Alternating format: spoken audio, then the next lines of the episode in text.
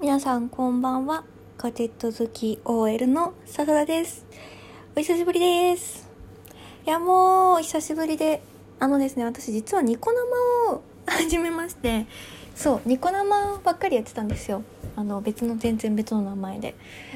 で、久しぶりにね、あの、この、ラジオトークで話したい内容がありまして、何かというと、まあ、皆さん、想像にたやすいかと思うんですけども想像にたやすすぎると言っても過言ではないのでは 過言ではないと思います。そうピクセル6です。ピクセル6これがね欲しすぎる。マジで買うか迷ってるっていう話をねしたいなと思います。正直今の iPhone 何が足りてませんかっていうと指紋認証じゃないですか。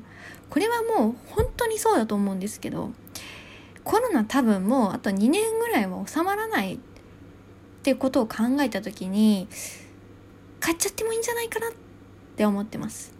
でどこがいいかなどこがいいかなって思うとうんやっぱりですねずっと私はあの Android を経て iPhone を使い始めたんですけど、えっと、大学生の時は、まあ、このラジオトークでも何回か話してる気もするんですけどあの Mac をめちゃくちゃ使ってたんですね。あの普通にプライベートというか勉強というかなんですけど今自分 今自分ですねほぼ会社で Windows を使っているんですね。そう iPhone じゃなきゃできないことはないし Mac を使っている理由がまあここでも何度か紹介している EasyWord っていうソフトなんですけど EasyWord もね別に iPhone と互換性があるわけではないんですよ。そう iPhone と互換性があるわけではない。で私もしかしたらまあ多分ないと思うんですけど EasyWord を使いたいから。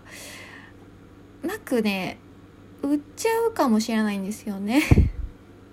っていうことを考えた時に iPhone である必然性まあ強いて言うならまあソシャゲのガチャとかでもそれも iPad があるから iPad でねガチャ引くだけ引いておけばいいのかなとか。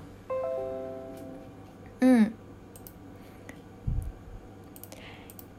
えっ、とですね、ちょっと今、チャットが、仕事のチャットがピロリロンって今飛んできて、私今ようやくね、お昼休憩を取れて、意味わかんなくないですか？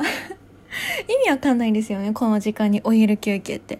でもお昼休憩なのに、けなげに会社のパソコンを開いているという、偉すぎる。もう今日ずっと仕事しっぱなしでもう、まあ、意味わかんないんですけど、まあもう、ピクセル6が欲しいんですけどね。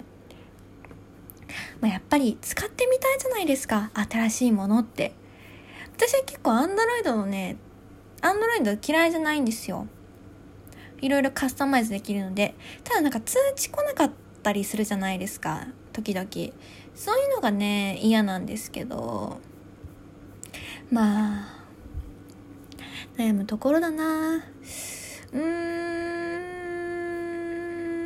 ん。まあちょもうちょっと検討します。